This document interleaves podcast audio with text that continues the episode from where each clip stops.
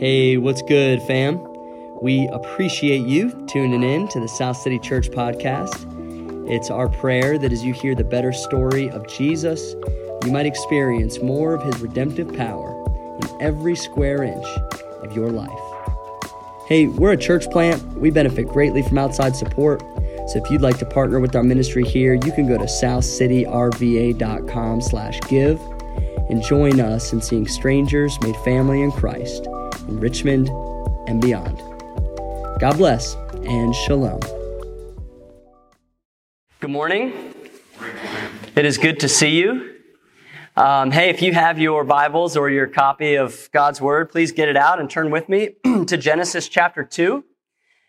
We're going to continue to make it easy on you. The second chapter of the first book of the Bible. We are continuing our sermon series this morning titled Blueprints blueprints, restoring God's good design. We are really returning to the foundation of human life as we know it here in Genesis in the beginning. I don't know if you've ever uh, built some IKEA furniture. I don't know if you enjoy spending an afternoon uh, swearing at Swedish plywood. Uh, or maybe kids, you've built some Legos. You know that you need a reference point. You need some instructions in order to build it right. And in the same way, God has provided blueprints for his kingdom, many of which we find here in the beginning of the human story. We turn to Genesis and we find answers to some of life's most fundamental questions. Who is God? Who are we? What is our role in the world? What has gone so terribly wrong? What has God promised to do to make all things right through Jesus? And we've applied those questions to a few topics already. We've applied those questions to creation as a whole, all of nature. We've applied those questions to, to human beings, image bearers of God, the crown of creation. Uh, we've applied them to manhood and womanhood, the, the unique ways that God has made men and women to reflect who he is. And we've applied it to work, the, the goodness and the value of our work in the world. And this morning we turn our attention to the topic of marriage and family. Marriage and family. And I'm really going to focus primarily on marriage. Uh, you can only cover so much in one morning. Marriage being kind of the, the linchpin, the core of a family. So we're going to focus primarily on marriage. Uh, if you are not married, um, I want you to lean in. Okay. The temptation might be, oh, I'm, I'm not married or I'm not married anymore. I don't want to be married uh, and to kind of disengage, I would encourage you to, to lean in because marriage is something that God has made and what God makes is good. And there's something that we can learn from it, uh, regardless of where we are in life. So we're going to turn our attention to marriage here. Uh, and God's blueprints for marriage in chapter 2, verses 18 to 25. Let's read it. Then I'm going to zoom out and uh, kind of set the stage, and then we'll dive back in together. I hope that's okay. Let's read chapter 2, starting in verse 18. Then the Lord God said, It is not good that man should be alone. I will make him a helper fit for him. Now out of the ground, the Lord God had formed every beast of the field, every bird of the heavens, and brought them to the man to see what he would call them. And whatever the man called every living creature, that was its name. The man gave names to all livestock and the birds and the beasts, but for Adam, there was not found a helper fit for him. Verse 21, so the Lord God caused a deep sleep to fall upon the man. And while he slept, he took one of his ribs and closed up its place with flesh. And the rib that the Lord God had taken from the man, he made into a woman and brought her to the man. Then the man said, This at last is bone of my bones and flesh of my flesh. She shall be called woman because she was taken out of man. Therefore a man shall leave his father and mother and hold fast to his wife, and they shall become one flesh. And the man and his wife were both naked and unashamed. We're talking about marriage and family this morning, and I got to spend some extended time with my bride and my two boys this past week down in Florida. I got some time away at the in-laws, uh, shout out to Fred, my father-in-law, who is always uh, tuning in online. Fred is always diligent to make sure that I know when I have preached uh, a sermon that's too long. So you have a friend in Fred. Shout out to Fred. And uh, one of the things that we love to do is sit out on the dock and watch the sunset over the bay. And it's best when the water is calm and the sky is clear and you get this almost perfect reflection of the sky in the water. It's almost like the real thing. You get like a double sunset. And when you look at Genesis and throughout the scriptures, we see that God designed marriages and families to reflect heaven in the same way that that water reflects the sky. To reflect who God is, his nature, his character, and what he's doing in the world, the gospel.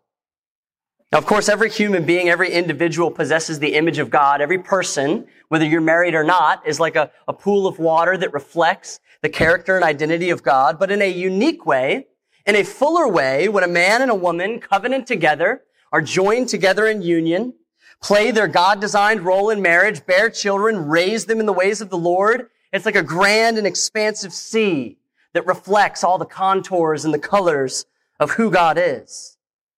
That's why Hebrews 13:4 says, "Let marriage be held in honor by all." The Christian family is heaven's mirror. It's a dramatic parable of the story of God, which, which has at its very center a marriage. The marriage of Christ and his church. Unfortunately, uh, not everyone agrees with this, uh, to put it lightly. Um, opinions about marriage, what it is, why it matters, have changed dramatically in the Western world over the last 50 years.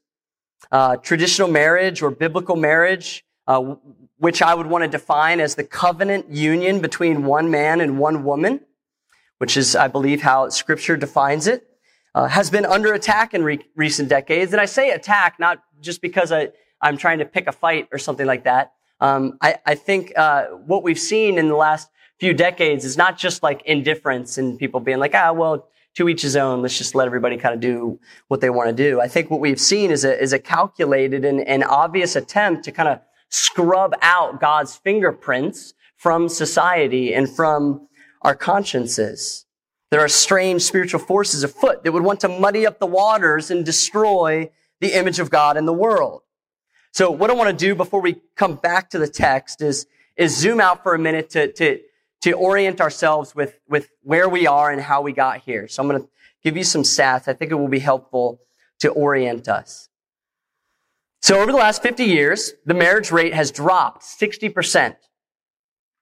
Okay, going from 75% marriage rate in 1970 to 30 today. If you took a sample of 100 adult women from 1970, 75 of them would have been married. If you take the same sample of 100 women today, only 30 of them would be married. If you continue that trend for the next 50 years, only 12 in a sample of 100 would be married. The fact is people are just not getting married like they used to. Another significant shift is that the age that folks uh, are getting married has become older and older. Uh, folks are waiting longer in order to pursue their career or other interests before they lean in to find a spouse. In 1970, the average age for uh, getting married for a woman was 22, and for men, it was 24. Today, it's 27 for women and 29 for men. And you can add to that the troubling fact that over 50% of marriages end in divorce. And those numbers increase significantly with second and third marriages. As a result, the U.S. has the fourth highest divorce rate of any country in the world. This is not to mention the many debates that are going on today about uh, the validity of same-sex marriages, men marrying men, women marrying women, open marriages, marriages where a spouse can be free to, to have second and third marriages or, or sleep with other folks outside of the marriage, polygamous marriages, right? Marriages with more than one spouse and marriages with animals and inanimate objects. These are conversations that are happening today. Now, you might not feel like this is a big deal. Let's just kind of let everybody kind of do their own thing. Uh, but these trends have significant impacts upon society at large. It, it affects other people. And it especially affects the most vulnerable among us, children. Today, only about 64% of children live in homes with two married parents. representing an all-time low. Children who grow up in single mother homes are five times more likely to grow up in poverty, 14 times more likely to commit sexual assault, 20 times more likely to end up in prison, and 32 times more likely to run away from home.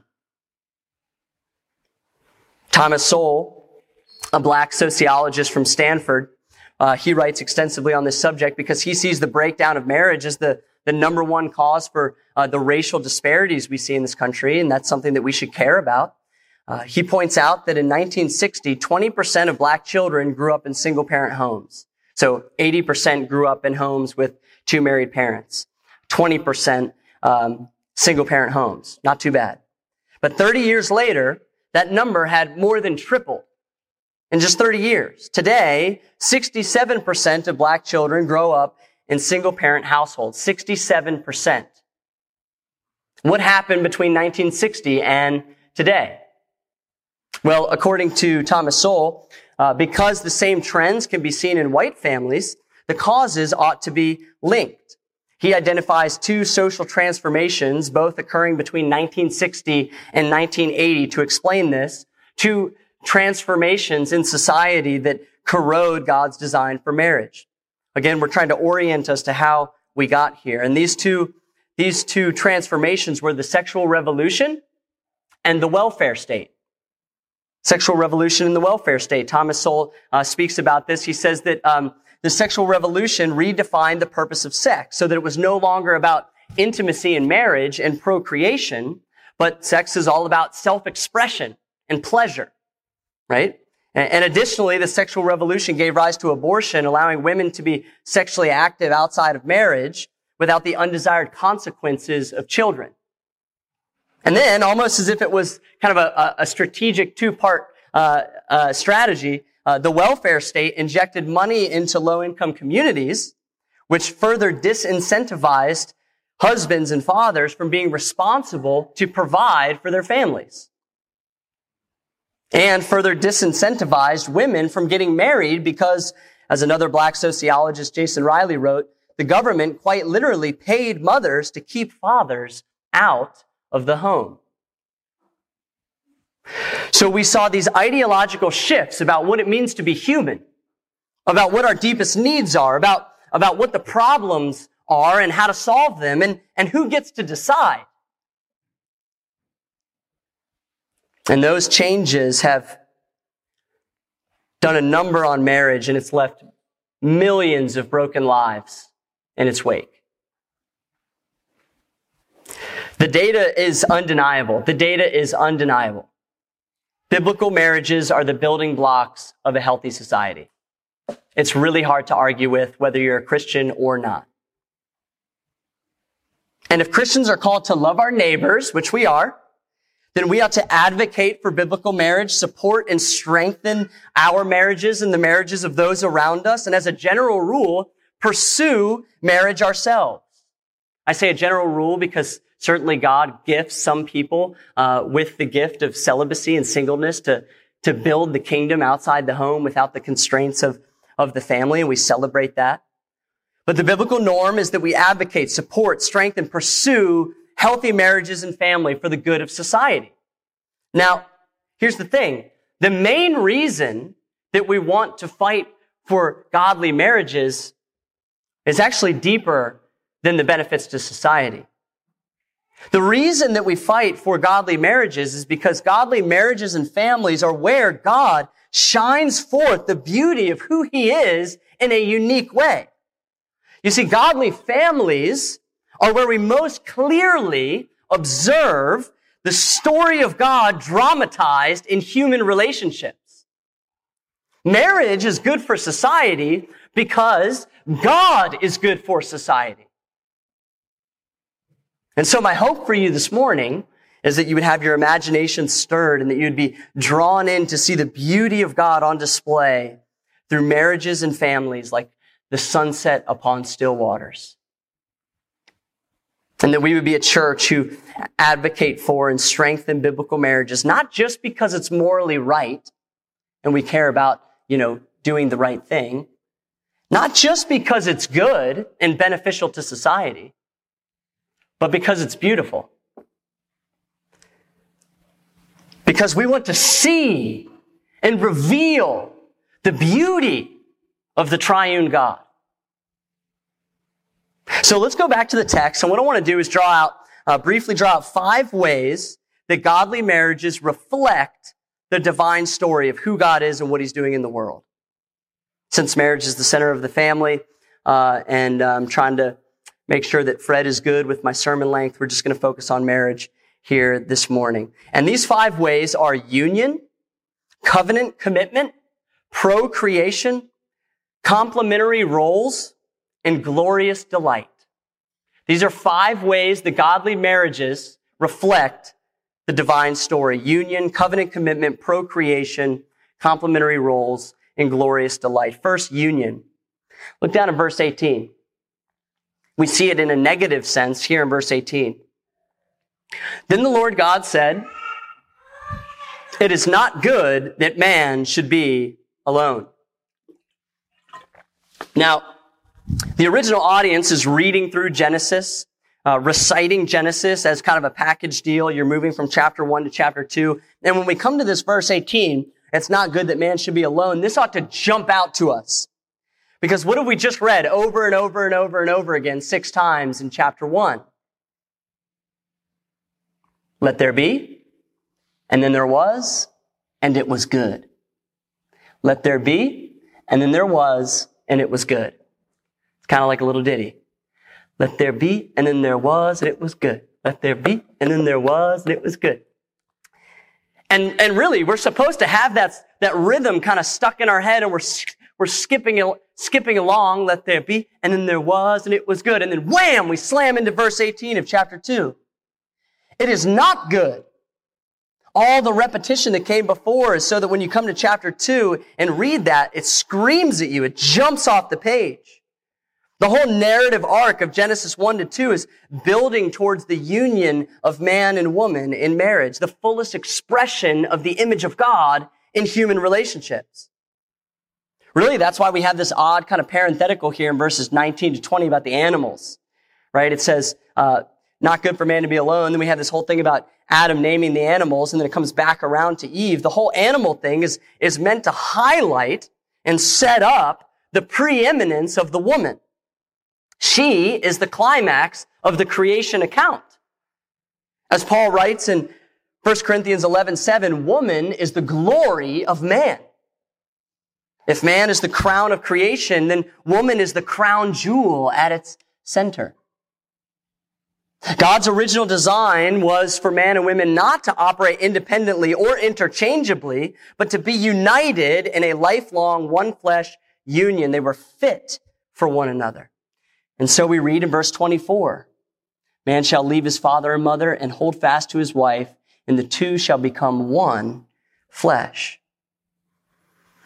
That one flesh there, speaking of sexual intimacy, where physically the two become one, which is really just a picture of this spiritual intimacy and this union of soul. So how does this reflect the Godhead? I'm going to ask this question for each one of these points. How does this reflect the Godhead? Well, God is a union. God is a union. He is a we. Three persons in one God. Three persons united in this one essence of divinity. God is himself a union. And so in our union with a spouse, we reflect the, the very character and nature of God himself. How does this reflect the gospel? Well, Jesus, the Son of God, the second member of the Trinity, he comes to earth as the, the good and better groom to pursue his bride and unite her to himself, his bride, the church. He comes to unite you and me and the people that he loves into everlasting relationship with himself. He invites us into a marriage. He bears the sin of his bride on the cross, forgiving her so that she doesn't have to bear the consequences. He clothes her in the beautiful white garments of her, of his righteousness. And then he enjoins himself to her, to us, in everlasting union. It's often the case when we talk about singleness uh, and celibacy that we highlight the fact that Jesus was single. And I think that's a really important thing to point out when we talk about singleness. It's one of the primary things to point out, I think, when we talk about the gift of singleness. But sometimes that conversation could be misleading. Uh, yes, when Jesus was here, he did not take a single uh, woman, uh, earthly woman, to be his spouse, but but he took a true and better spouse. In one sense, Jesus was single. In another very real sense, maybe even a deeper sense, he is not. The whole story of God is this, this arc of a marriage, of the Son of God pursuing his bride, the church, and bringing her into a union with himself, which our marriages reflect to the watching world. The watching world looks in on your marriage and the marriages of those around you and sees something about the story of God. What a beautiful thing. So uh, let me give you one brief application here for for these. Um, application here, well, is to believe the gospel. If you have not trusted in Christ, He wants to enjoin Himself to you. He wants to bring you into this everlasting relationship with Himself. He loves you like a husband loves a spouse. Come and be united to Christ through faith. If you are not married, I would encourage you to pursue marriage. If you can, to pursue it. It is a good thing to pursue. We should celebrate the pursuit of marriage and come alongside our single brothers and sisters and help them. If it's not something that you desire, do not feel like it's something that you need, perhaps God has given you the gift of singleness and celibacy. Let's celebrate that and, and leverage your freedom for the good of the kingdom and the good of the church. And lastly, if you're married, and I'll, I'll keep uh, most of the application points to those who are married, uh, remember that oneness is the goal. Oneness is the goal. And uh, just a, a brief uh, application here is to really prioritize your sex life. Uh, we don't need to get into all the details of this, but it's something that you should prioritize. And I have the privilege of uh, officiating the ceremony. I'm super pumped. and the reason why we do that form of them having the, the father bring the, the bride down to the front is because of what we see here in Genesis 2. It's all about this, this covenant commitment that is, that is offered publicly before the sight of witnesses and God. Look at verse 22. After God had created the woman, at the very end there it says, and he brought her to the man. This is almost like a, a father bringing his daughter to her husband. He brought her to the man. And then the man offered this covenant vow. This word of covenant affirmation. Covenant just means this binding relationship, this, this promise, if you will, commitment. And he says, bone of my bone, flesh of my flesh. Which, as we go throughout uh, the rest of the Bible, is, is used again to refer to these covenant relationships. And then, of course, we see in verse 24 uh, that a man shall leave his father and mother and hold fast to his wife. Hold fast. That word is devah. It means to be joined, covenantally connected to. It's the same word that's used of, of Israel's covenant relationship with God and his relationship with them in Deuteronomy 11 22. Show your love to the Lord, walk in his ways, and hold fast to him. This is why Jesus said, What God has joined together, let no man separate. This covenant commitment between man and woman to stick to one another, to fight for one another, to be faithful to one another. It reflects the Godhead. How does it reflect the Godhead? Well, God is a covenant making and covenant keeping God. You zoom out, the whole Bible is really a, a covenant document. The first five books of the Bible are seen as a covenant document, with, with Genesis being the that kind of defines the, the characters who are involved in this covenant relationship. John Crane says the whole Bible, though it seems diverse in content, is one big story of God making covenants with mankind. God is a covenant making and covenant keeping God. And friends, for those of you who trust God, He promises to never leave you nor forsake you, no matter how faithful you are to Him. Praise God for his covenant to us. And it reflects the gospel. Jesus is the initiator of what's called the new covenant. He's our covenant representative who, who fulfills our end of the, the partnership so that, so that we don't have to live under the burden of doing so. He bears the, the penalty for our violation of the covenant.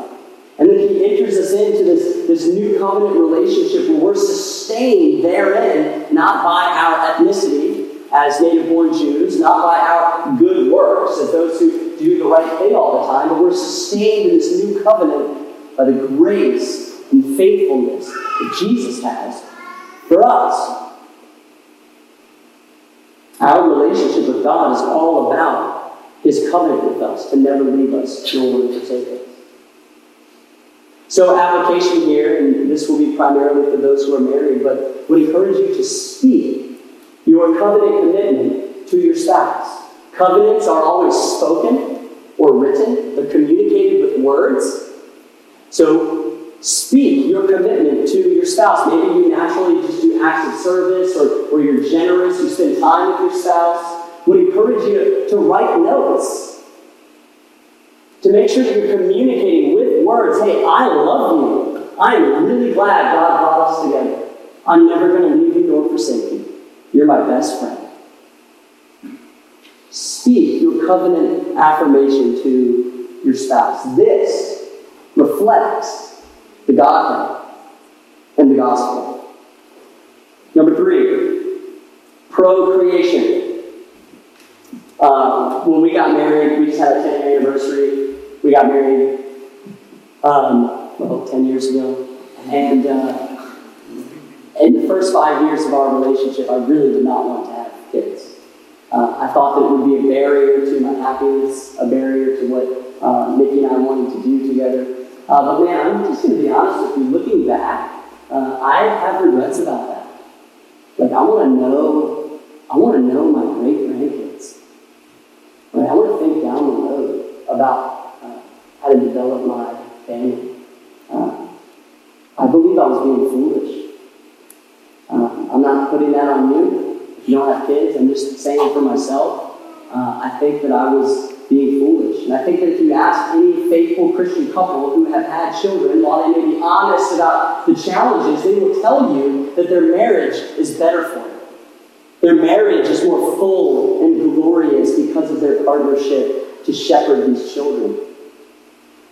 Remember, we don't get to define what marriage is, God does. And part of his definition of marriage is that it is the container, the context, the habitat whereby we bring new life into being and raise them in the ways of God. Look at verse 28 of chapter 1. Flip over a page. this is after God created male and female, and God blessed them. And God said to them, Be fruitful and multiply, fill the earth and subdue it the illusion there is to having kids.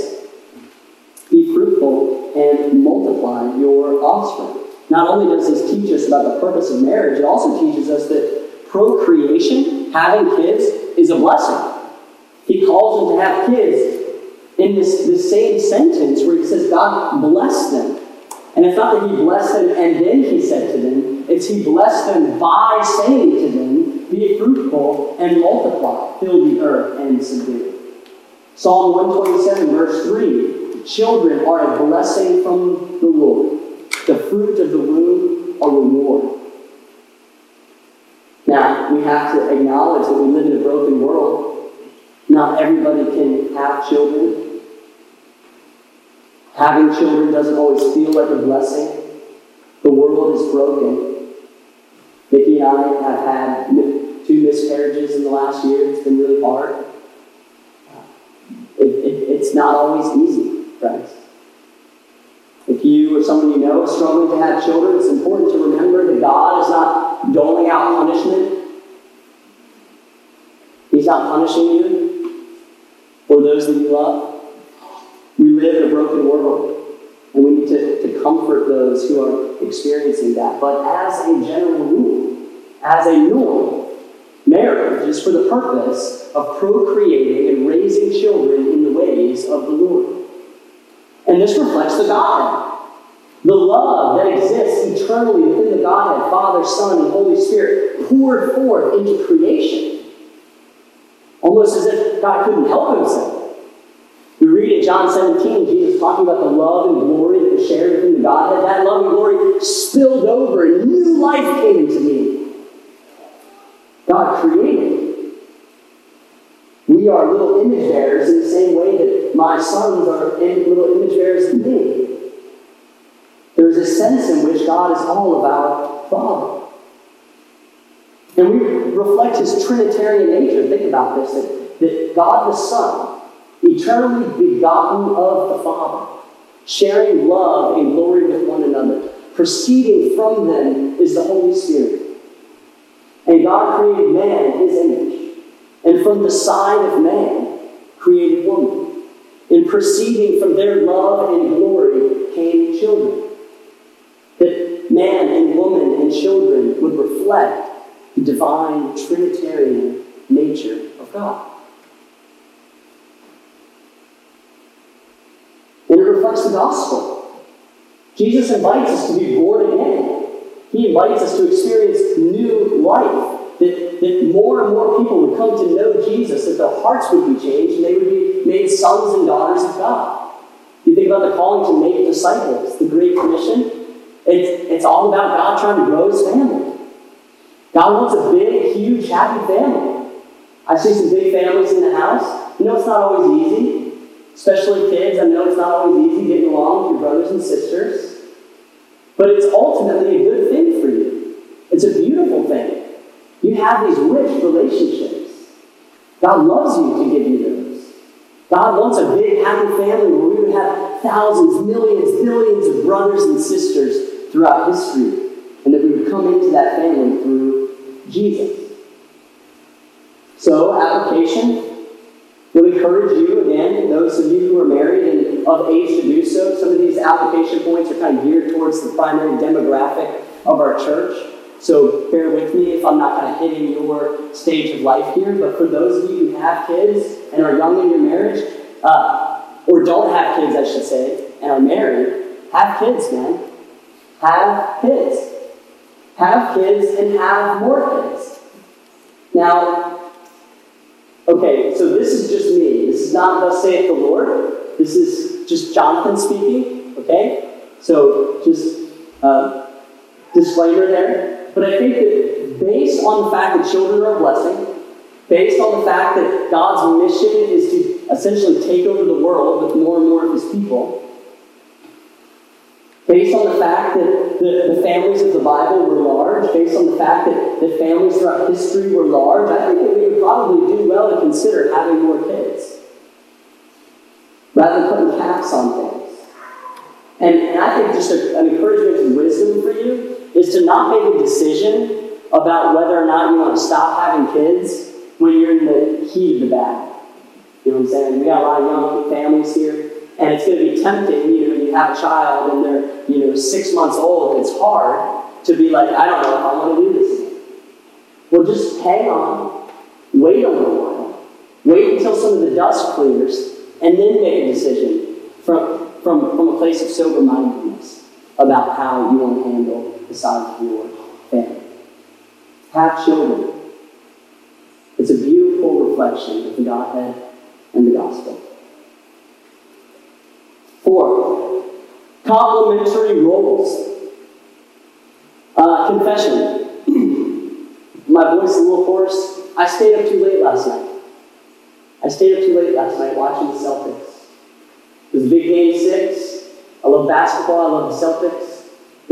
Was a, buzzer beater. It was really, really stressful. And I was like, why do I do this to myself? Um, but why am I telling you this? Your view of me is steadily decreasing. Um, every player on the Celtics has a very important role to play. Every time they take Rob out, they rob Time Lord, our center. I'm like, where's Rob? Put Rob back in the game. We need Rob. Because Rob is integral to the success of the team. And if Rob's not out there, we're in trouble. And if Rob is out there, but he's trying to be the point guard, he's bringing the ball up the floor, like that's going to be a problem for us. God makes each person differently and gives them a role to play on the team. And it's the same way with men and women in marriage. Look at uh, the end of verse 18. God says, I will make a helper fit for him. Highlight fit for him. That doesn't mean somebody who can go do stuff for him. It means a co laborer who fits together with him like two pieces of a puzzle. It might be shaped differently, but when they come together and play their role, you get a more beautiful picture and things move forward towards well, uh, success and victory. Fittedness implies complementarity. Fittedness implies complementarity. Equal in dignity and honor as image bearers of God, yes, but interchangeable? No. We get no sense throughout the scriptures that men and women are interchangeable, that husbands and wives are interchangeable, that fathers and mothers are interchangeable. This is why when God curses Adam and Eve in chapter 3, you see him curse Eve in 16, and he curses Adam in 17. We won't read it for time's sake, but he's, he's cursing their primary role in the world, their, their priorities. He curses Adam's work in the garden, and he, he curses Eve's childbearing and her relationship with her husband. This is also why in the New Testament, when men and women are called to different priorities and values within marriage.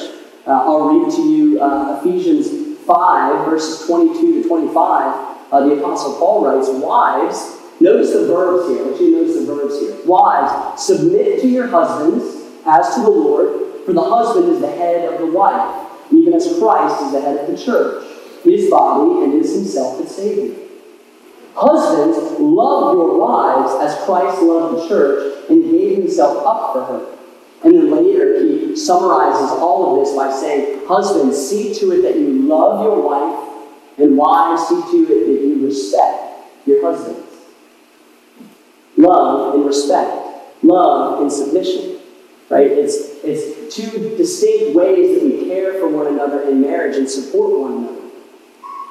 Men are called to lead and take responsibility for their wives and their family to do so sacrificially, not forcefully. Fool would domineer over his wife.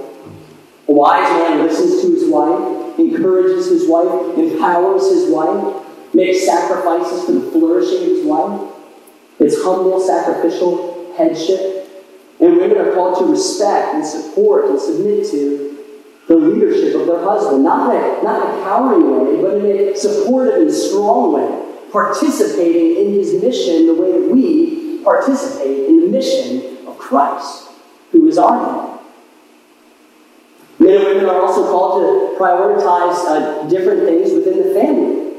Men are called to provide and oversee the family. Women are called to nurture the children and maintain the home.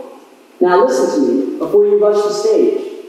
That doesn't mean that women cannot work outside the home. We read Proverbs 31, which is this portrait of a godly woman. Dude, she's a hustler, man. She's going out, she's making things happen, she's buying land, she's selling stuff in the marketplace, she's making things happen. But the priority, the primary value for women, the center of gravity is the home and the children. It's, it's very clear. We see here Titus 2, 3 to 5.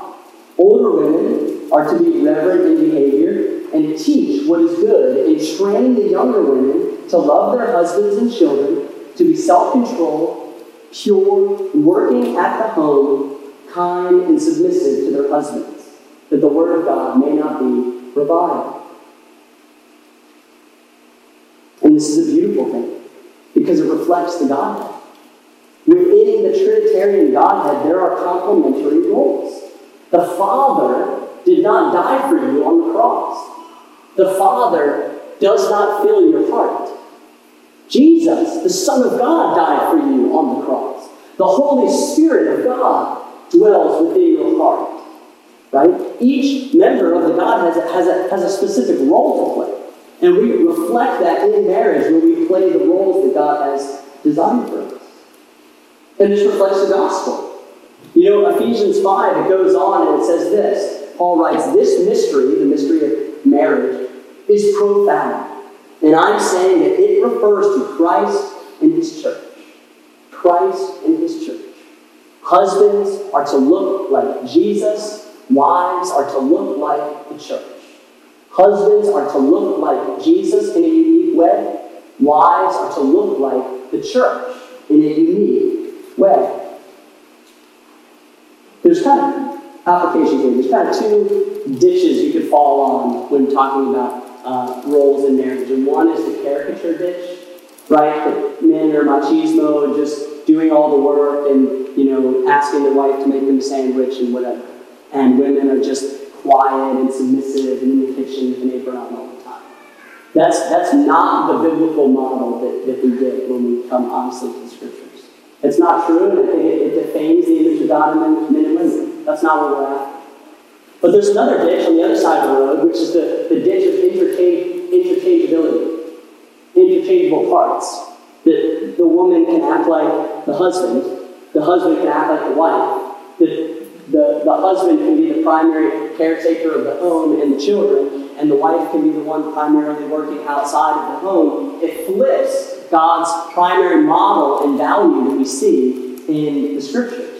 And I, I think that we're less today, today in Richmond, Virginia, in 2023, with our congregation of young folks, we're less in danger of falling off uh, the side of, of the ditch of uh, the caricature of men and women, and we're more in danger of falling off the side of interchangeability. And so we just encourage you, by way of application, to I'm not, I'm not saying that it has to look uh, the same for every family, but consider it in terms of values. If, if God uh, is calling women to, to value their home and their children as a, as a primary orientation, does your life reflect those values? Does your decision making, does where you spend your energy, your time, and your resources reflect that value and that priority? Husbands, God calls you to provide and lead. Does the way that you live with your wife and your family, does how you spend your time and your energy and your resources reflect that value, that priority of leading and shepherding and providing? I would encourage you to ask your spouse when you go home, hey, in what ways do I need to grow in living out these values and priorities?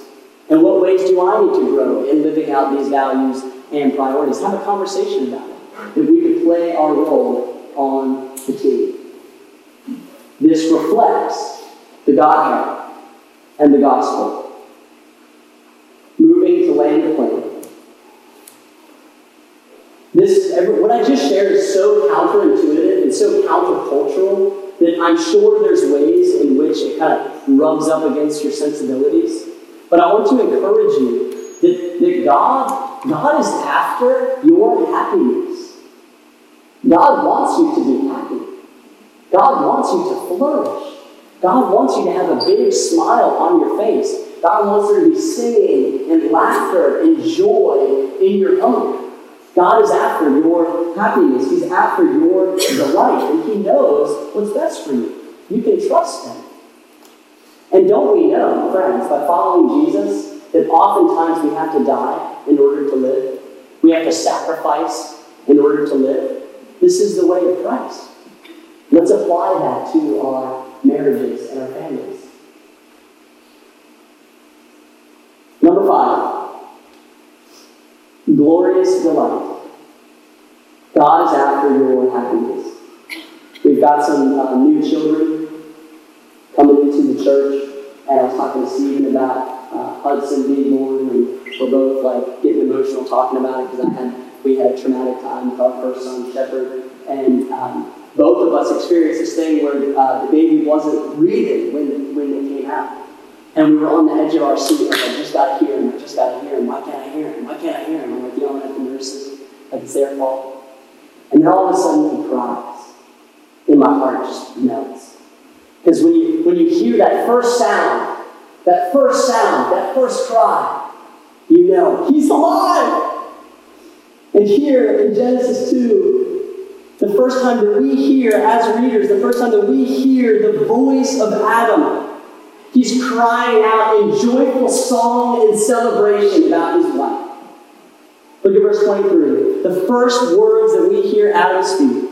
This at last, finally, is the sense.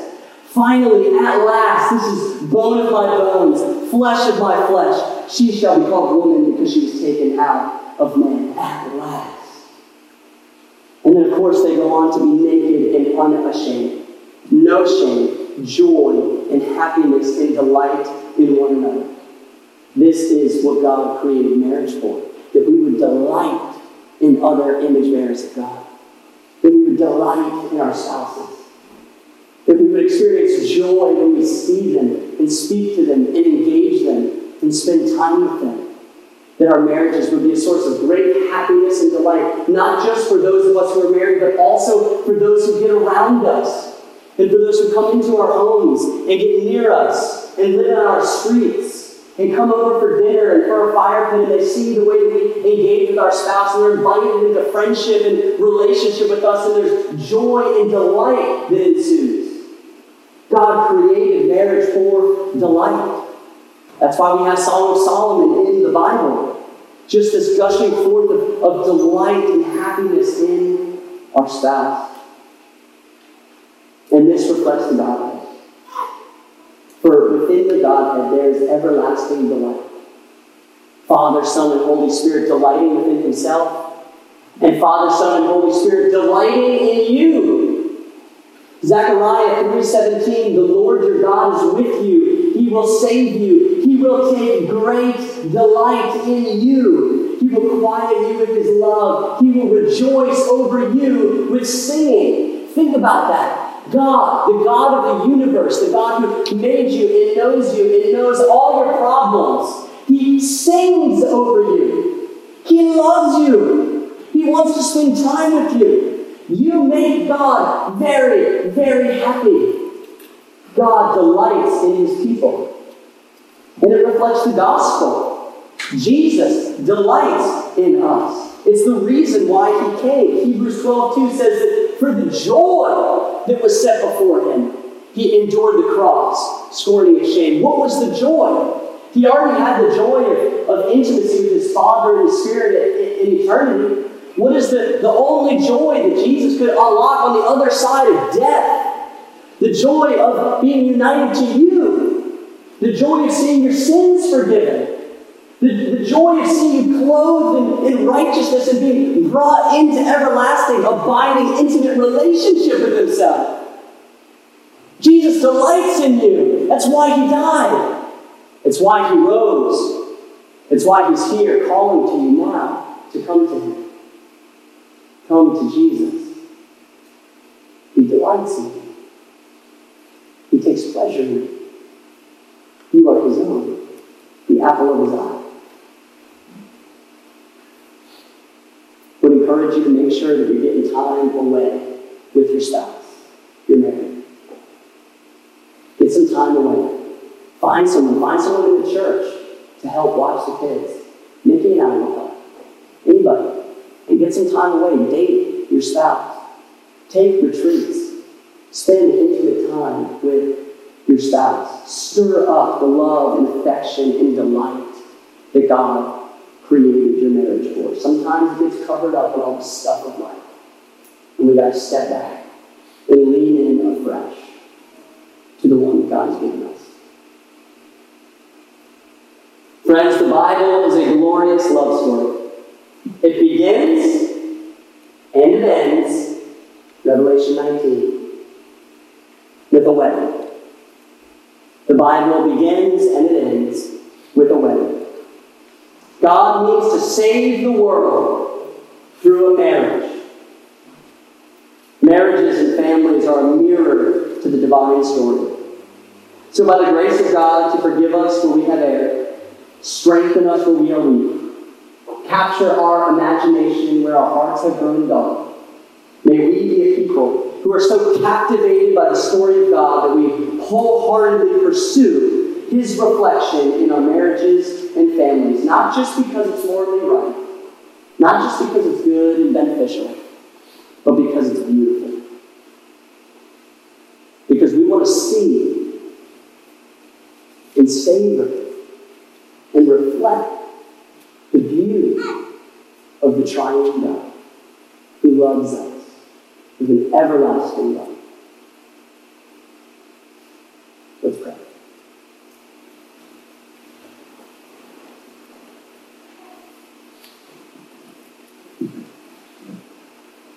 Heavenly Father, we thank you for who you are.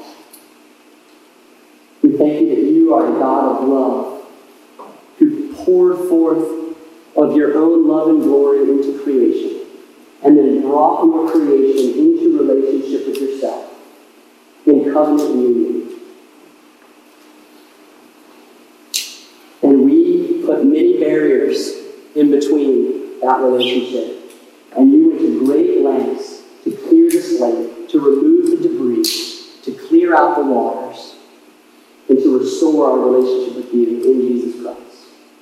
Thank you for your love. Thank you for being a good and better God. We thank you, God, those of us who are married, we thank you for our spouse. We thank you for our husband and our wife, and we just encourage you right now to thank God for the husband or the wife that He has given you. Thank you, God, for my wife. Thank you for my wife. And for those of you who are not married and want to be married, I pray that you would bring your eagerness, maybe your anxiety, maybe your frustration to the Lord, and ask Him to provide a spouse for you. Lord, would you provide a husband to the women in our church and in our community who long for a husband? Would you provide for them? Lord, would you provide wives for the men in our church who desire to be married? Would you provide them? And would you encourage them in their relationship with you where they are lonely? And remind them that you are the true and better spouse of your people. And for those, God, whom you have called to a life of singleness and celibacy, I pray that you would encourage them, that you would strengthen them. And I pray that they would see the beauty and the glory of being able to, to, to be free to spend time with, with spouses and encourage them and bless them and strengthen them and to bring more people into the family of God and to run hard after the things of the kingdom without any constraints. What a beautiful thing. Would you encourage them?